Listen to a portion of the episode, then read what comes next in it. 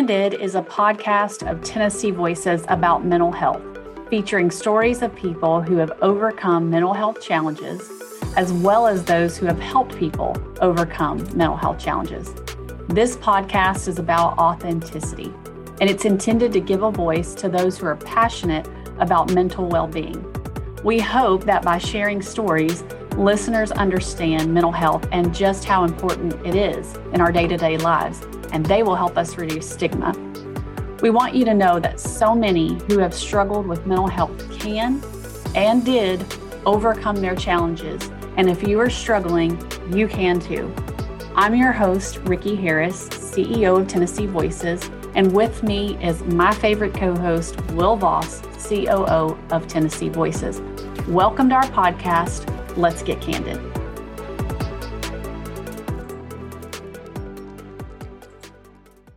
So, thank you, thank you so much for joining me today for our Can Did podcast segment.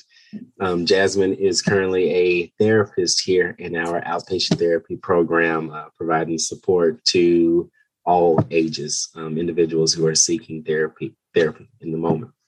So, Jasmine, tell me a little bit about your background, um, kind of what brought you into the field.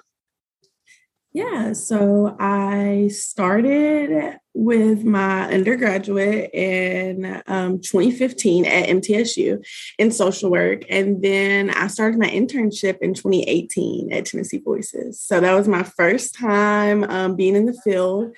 Um, I've always wanted to help people, so that's always my passion. And I started out with program development, not working one on one. So it, it's a big change for me to be here now um, as a therapist. Graduated with my master's in 2020, so last year fresh out um, and working with individuals has been great. It's been very exciting and something new every day so i've loved that um, and just getting to help people. Um, one thing we always talk about is what your why is and helping people figure out what their why is so fun to me. Um, it makes me feel like i have purpose so that's kind of why i'm here. Awesome. That is great to hear. Yes you started with us back in 2018 uh, time is flying. So, talk to me a little bit about you know what it was like coming in as an intern in 2018 to becoming staff and leaving, returning. Now you're back with us. What has it been like working for Tennessee Voices or being connected with Tennessee Voices over the past three years? It's been so exciting. Um, I think the first time I came here, like my first week here, I was so nervous. Like, what to expect program um, professional development versus personal development. Can i be myself in the workplace? Those things um, and it was a journey let's just say that um, to get and to be comfortable and um, knowing that i'm in a place where i'm accepted um, is huge for me. And i've always felt that at tennessee voices um, the youth voice is something that we've always pushed and just like being able to be heard no matter what your age is or what your category you fall into is um, and so inclusion's been huge for me here. Just feeling like i'm a part of a whole or a system that's doing something positive has been great. Um, and then like the transition from being an intern to being an employee um, even better right? Like getting to know that i have a voice and kind of kind of develop me developing my own personality in in this has been great. Um and i did leave for four months and it was one of those experiences like you have to go out there sometimes and kind of see what what you need or what you don't have or what you already have. And i learned very quickly i had all the things i needed all the tools i needed and that i was where i was supposed to be and sometimes money is not is not the reason to like go out there and try to better yourself. So i came back and i plan to stay. And it's just been one of those things where like i said my voice being heard is one thing but taking it a step further and asking, well, what can we do with the things that you need? Once you tell someone what you need, you have to be positive in that and confident in that. And that's one thing that you have taught me. Like confidence is key. When you ask for something, know what you're asking for. And what does that look like for you? So um, I think that I think professionally, my voice has been developed here in the most positive way that it could be. You mentioned voice a lot in what you just said. So, how, as an agency, I guess, how has that been um, the opportunity been awarded to you So here we have our tagline, firsthand experiences, right? And I think that at first coming in, it was very uncomfortable for me to talk about my own experiences. Like that's separate. You know, I'm a professional here, and I quickly learned that those things merge so fast, and that to kind of get to get across to your clients or to reach them, sometimes you have to take off that therapist hat and say, "Hey, I'm a human, um, and this experience that we're having here is a human experience. And yes, I am here in a position of power to help you, but that power really means nothing because you're in charge, and we have to meet you where you're at." And so, using my voice to empower others through knowing that I've had experiences similar to them um, and knowing that just because I'm a therapist doesn't mean I'm that much removed from what mental health looks like and how it can affect you as a person. So just kind of I think Ricky sent out a, a, motivation to this morning talking about humility. And I think about that a lot in my own life. Like the word grace is big for me. Like, what do you extend to others when you need, you know, when they need it most? And then vice versa. What are you giving out, you know, for those people who need things? So just being um, me through and through is something that I have done with my voice. And I think that's been accepted here and also appreciated. That is good to hear. Always rewarding. And, you know, we, we talk a lot as an agency, we are Tennessee voices, right? People think if we're out in the community, I know in the past they thought we were a singing group. No, we use our voices in different ways. We advocate. Mm-hmm. How is it that, or I guess to reframe the question, how would you encourage someone to be able to use their voice? I mean, you, you talked a lot about, you know, we we mentioned youth voice and coming in as an intern and three years later, you're still using your voice in a therapeutic setting. How would you encourage someone else to use their voice? So I think something that um, David and I talk about a lot, which is my clinical supervisor, Tennessee Voices clinical supervisor. Um, he often pairs voice with choice. So, what does that look like? You know, um, giving someone the power to use their voice is one thing, but I think that like real advocacy is telling them the ways to use it, right? So here you already had the tool to begin with. You've always had your voice. But I often present it as from 0 to 18 we're told what we can do basically right like we have these rules that we have to follow we have fine lines um, some of those are in our control and some of them aren't right so what can we do with that after that 18 age we start getting a little bit more choice. But you know, from that time, that zero to 18, it's very this or that, right? So um, kind of learning what it looks like when you don't have a this or that option, when you have to create your own this or that, um, and realizing what power that like that gives you, gives a person. It's empowering. Um, and it's also kind of scary, right? When you're the person in power, it's like, oh no, what's happened? What can I do with that? So um, you know, just giving them them tools to say, hey, you are capable. Um, you might have had your voice, you know, muted before, but it's okay. Like we can work past that um, and just giving people confidence again. I think I struggle with that sometimes. Just fear is a big emotion for me. It drives me often. I have anxiety. I talk about it all the time. And so, you know, giving that power in my life, what does that look like? Do I want it to be louder than my own voice? No, of course not. So just, you know, reminding people that there are things that are going to kind of be obstacles, but you still can use your voice. And how does that look for you? It's good. And you you talk a lot about you go from, you know, your professional standpoint to letting people know, yeah, you're still human. You're a therapist and you're still human. These are things that I struggle with, which is awesome. I think that continues to show your humility. You mentioned just a minute ago that fear is something, you know, sometimes it creeps up on you.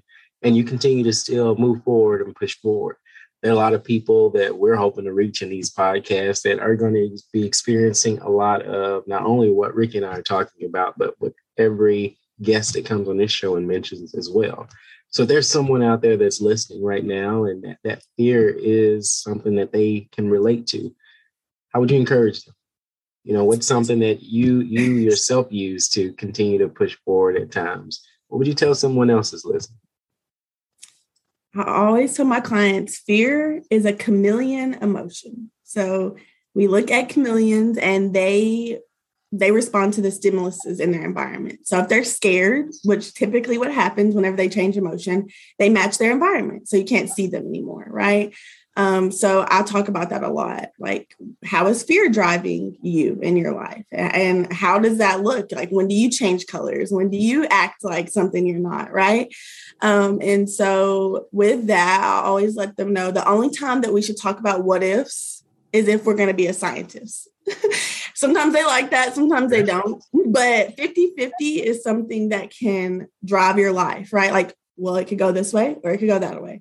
So I always say, you know, put put your hope in in the good things um, and and do work around that. Put your hope in in the good things that could happen, and hope that that does come through and come to fruition. Um, I'll give you the tools. I'll give you the support. I'll be someone you can count on. I'll model that for you, um, and we'll work through that together. So I always tell people you're not alone. Um, fear is something that is going to always be present, and we just have to figure out what what ways can we come can we come um, overcome those fears that we do have. So it's good. That is good. You probably just helped a lot of people moving forward. Yeah, I'm being serious about it. I'm being serious. You've been here three years and you have seen a lot of change, right? Um, change in staff, uh, change in leadership um, from different levels. And you also were here during uh, pandemic, while we were trying to figure out what does this look like? How do we still provide services? And you also were here as we talked about uh, racial inequality, things going on in the world. You decided to join the Cultural Diversity, Diversity and Inclusion Committee. Uh, you brought a very, very, very great perspective. You also were part of that planning committee to really get there, um, where we we sat and we openly talked about how we were feeling about what was going on uh, after the um, aftermath of George Floyd's killing. You wrote poetry. Mm-hmm. Uh, you wrote letters, um, things that helped you cope.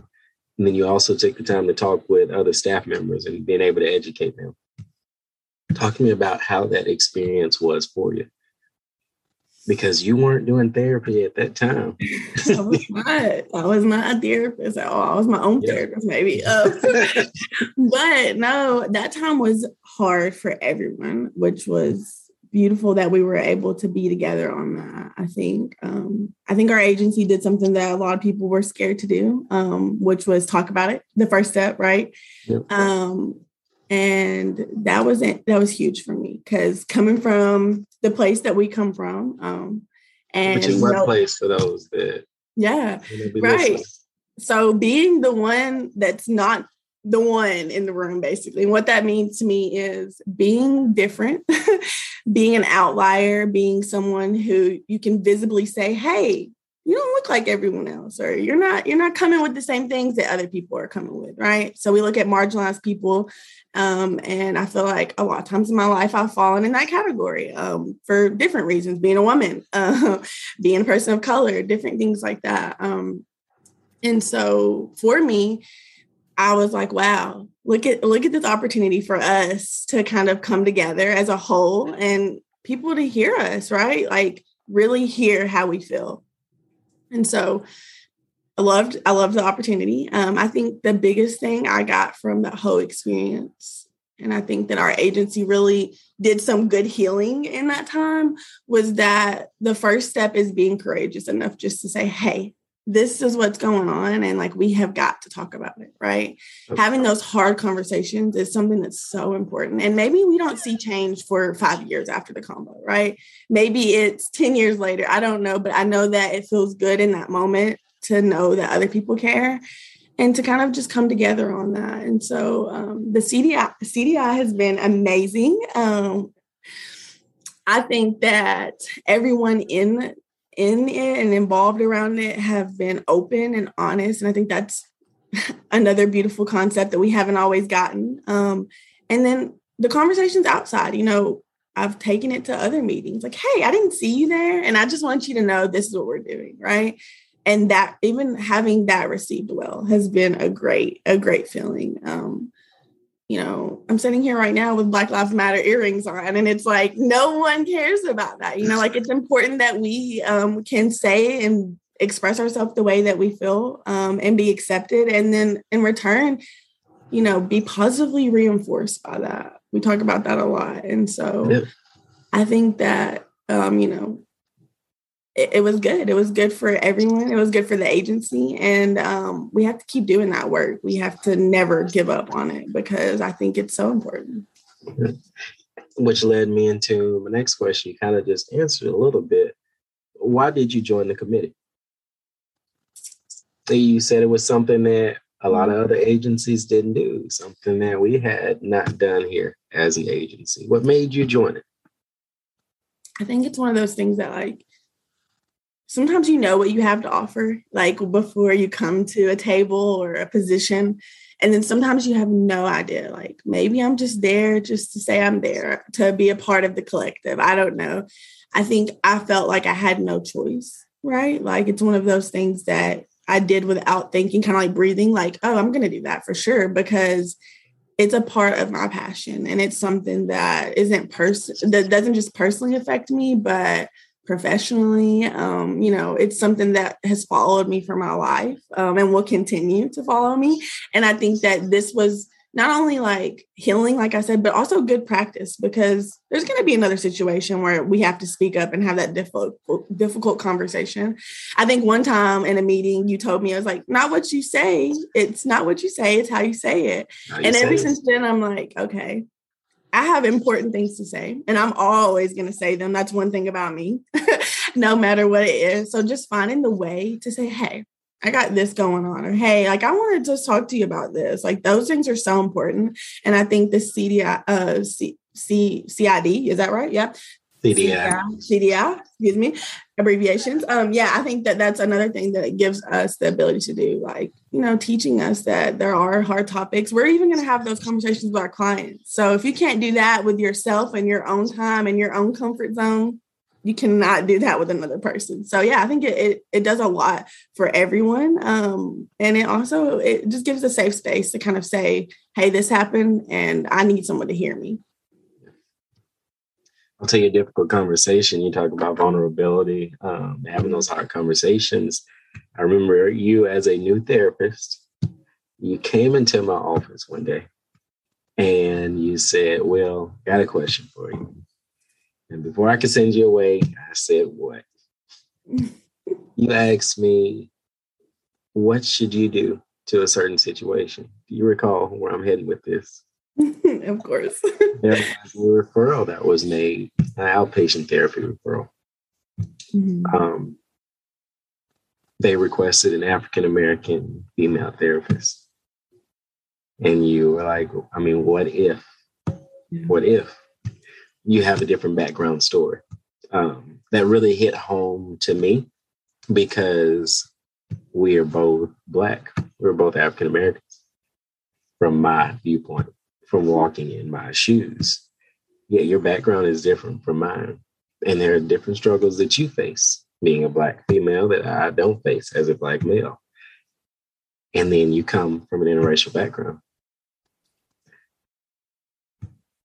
given a scenario, looking back on where you were in that moment, how do you encourage other individuals who have backgrounds that are similar to yours? How do they cope with what's going on? What, what do they, how do they deal with it? Yeah. So I think something we often talk about is skin color. Um, I've often made comments like, you know, well, my skin is not outwardly black. So that does put me in a different category. I am mixed, which is a fact of life, um, biracial, whatever you want to call it. Um, and, you know, I've had this conversation a thousand times with my grandma. And she would always say, Well, what do you identify as? That's all that matters. And, you know, um, that looks different for everyone, and everyone gets the right to identify with what they want to. And I think that's something I personally believe. Um, and so I guess that's where I originally was coming from with the question. I say in that scenario, if anyone else is faced with that, that you got to hush that self doubt because at the bottom of that self doubt was a person. Once again, back to humility. And, you know, you reminded me like you're a therapist, just do your job. Right. So um, I think that in this world, we have all these hats, what I call them they're also identities, whatever you want to call it, boxes to check off, whatever. Um, and you know, I think that they weigh on us sometimes. You know, I've I, like I said, I'm a woman. I'm a woman of color. I am a biracial woman. So yeah, I have been right in the middle of all of that my whole life. and navigating that has never been just a simple black and white answer, which is now no pun intended there. so um, when looking at that, you know, I think self doubt is easy to feel. It's um, you actually gave me a book recently, um, a Brene Brown book mm-hmm. talking about you are your best thing, and I have literally not put it down since you gave it to me. Yeah, I've been waiting on um, that book to return, but you know, I wasn't yeah. even gonna go there. I'm almost done with it, so it will return quickly. Um, and one of the things that they talk about is black guilt. And what does that look like, right? Like everyone's is different and it comes in all shapes and sizes and it's very carryable right? You carry it anywhere you go. And so um, you know there's essays in there that talk about that and each version of black guilt is different so different but it's it's definitely something that you can relate to on each scenario. So um, you know that advice that i have for that is just hush yourself down and remember who you are. Um, remember your ancestors. Remember what you came from. What you what was built around you, um, which was literally this country. so I think you know those things empower me and remind me that I am where I'm supposed to be. I I always tell myself I have this quote in my mirror in my bathroom: "Don't question the table you set at. Someone set you there, right?" And a lot of times, you know, maybe it's you, Will, who brought me in here uh, into this agency. You gave me a choice the first time, or maybe, you know, I worked for it. I don't know which one it is, but either one, I've been here and I've been awarded this spot. So I can't question that. So that's my advice. You know, I'm going to challenge that. You said I gave you a spot. How hard did you work as an intern? Hard. you worked hard for it and you earned that spot. You earned that spot you know there are a lot of interns that come through and, and, they they work hard and unfortunately we're not able to find a placement at that time. And then there are moments where things align together and they work out perfectly as they should. You worked hard for it as an intern. Um, you, you understood the importance of networking and showing people who you truly are and really learning to understand your why not just talk about it, but understand your why. Mm-hmm. So you earned your seat at the table. and you're doing great at it. Thank you. Thank you. Yes. Thank you. Yes. So we talk a lot about self-care. Mm. We've talked about, you know, why you got into the field and youth voice, finding your voice, having your own lived experience, um, cultural competence, being Black in America. Mm-hmm what are some self-care tips that you can give listeners out there that you have found helpful in dealing with any of those categories? Yeah so self-care is something you taught me so kudos to you before that i did not know what self-care was just flat out to be honest. Um, and i think that self-care is once again a journey one of those lifelong journeys that we should never quit and always seek and for me, um, advice on self care is whatever you can do to deglamorize it, do that. Um, self care needs to be accessible. I mean, literally at the snap of a finger. It needs to be something that always makes you feel good, not a 50% time. Um, and then the other time it doesn't, right? It needs to be something that you can do at any moment, at any place, and any time um, you know, I often tell my people that you've got to find free self care first and then build on that. Build on the things that you can afford to do and the things that look good to you. But self care at the basis, literally what makes you feel good. If that's walking outside for five minutes in between your break, you do that, right? And then making a plan for it is the other thing. I never thought about like, why would I plan my self care, right? It, that was another thing you taught me. I'm like, why do I need to write this down? But we all know that if we see things, we're more apt to do them. So writing it down is really important. Um, and it's kind of like setting a goal for yourself. Uh, if you don't have the intention to accomplish that goal, you won't do it. So um, I think it's really huge. Everyone should have a self care plan. It should be reevaluated every 30 days type thing. Um, and it should it should be specific to things that work for you and things that don't. Um, you should have options, plenty of options. I learned that along the way as well. Options are good. Options are good. You heard me tell the story. I got that guitar during the pandemic, and that was going to be a part of my self care plan. But I can't read music, so it became more of a stressor. So I had to change that up. Right. I just listen to people play guitars. That's my ministry right there. Yes. Listening to music instead of playing it. It's good. Good. so as we as we wrap up, being a therapist, you're headed on the licensure licensure track. Very exciting. Very exciting. Um, what is your hope for those who are scared to enter into their into enter into therapy of their own? Um, what's your hope for those who may not even see the importance of going to therapy? Hmm. Well, I always want to validate that there's a lot of reasons to fear therapists, to fear system help, basically. Um, bottom line, um, there is generational trauma there. There is um, just real life fears, you know, like what if they don't help me or what if they're not what I need in this moment? Um, I went to some conference, I believe it was SOCAT, and I cannot remember the speaker's name for the life of me, so forgive me. Um, but they said something that's always stuck with me, and they said that therapy is like dating.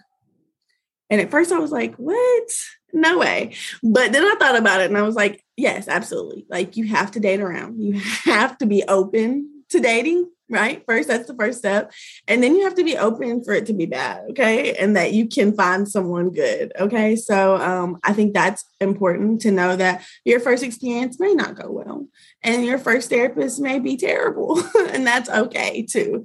Um, so keeping that in, in your mind and being open to it. And then the other part is uh, I do what's called parallels for my people because sometimes with mental health being a new thing, right? Kind of something that's trending right now. Um, it's hard to understand. We, we talked about fear. We fear things we don't understand. So I do parallels all the time. Physical health. You go to your physical health doctor, right? You have to maintain your physical body. You have a whole body here well, your mind is inside of your body. and it's very important that we maintain our mental health, which is our brain. Um, and so, you know, just letting them know that just like you have a body to maintain, you have a mind. That does not mean that you have a mental health disorder that's going to label you for life. It just means that you have some things to take care of. You got a little tune up you need here and there. You know, you got to relax every once in a while, restart, recharge, those things. Um, and just normalizing it as much as we can people always are worried. Oh, if we talk about mental health, everyone's.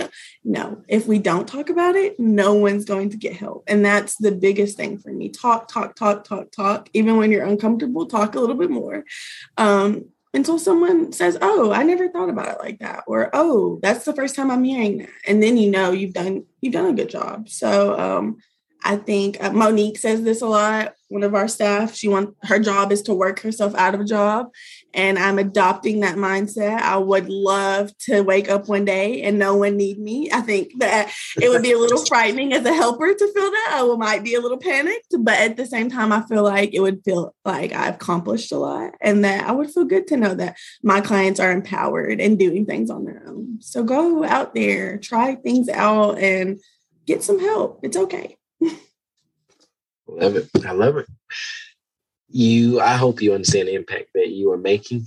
Um, this podcast is meant for people to realize that, you know what, you can do it and look back and say, yeah, I did it. Mm-hmm. I did it. So I appreciate you for being a part of another great impact that we're trying to make um, as people, as an agency. Um, and thank you for everything that you're doing. So we really appreciate it. Really appreciate it. Thank you. Final words you want to leave for anybody listening.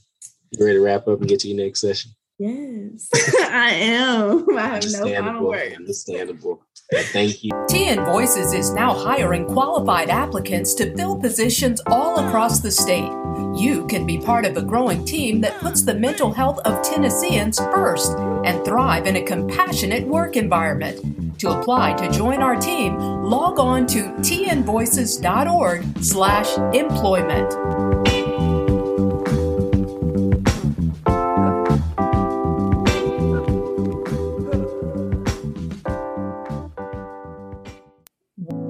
September is Suicide Prevention Month, and there are things each of us can do to help prevent suicide. Every year at this time, Lifeline and other mental health organizations and individuals across the U.S. and around the world raise awareness of suicide prevention. If you are having suicidal thoughts, call 1 800 273 8255 and head to tnvoices.org for mental health resources, including our newly renovated online library. You can be the one to prevent suicide this month and all year long by gaining the tools and knowledge you need to foster better mental health for yourself and those around you.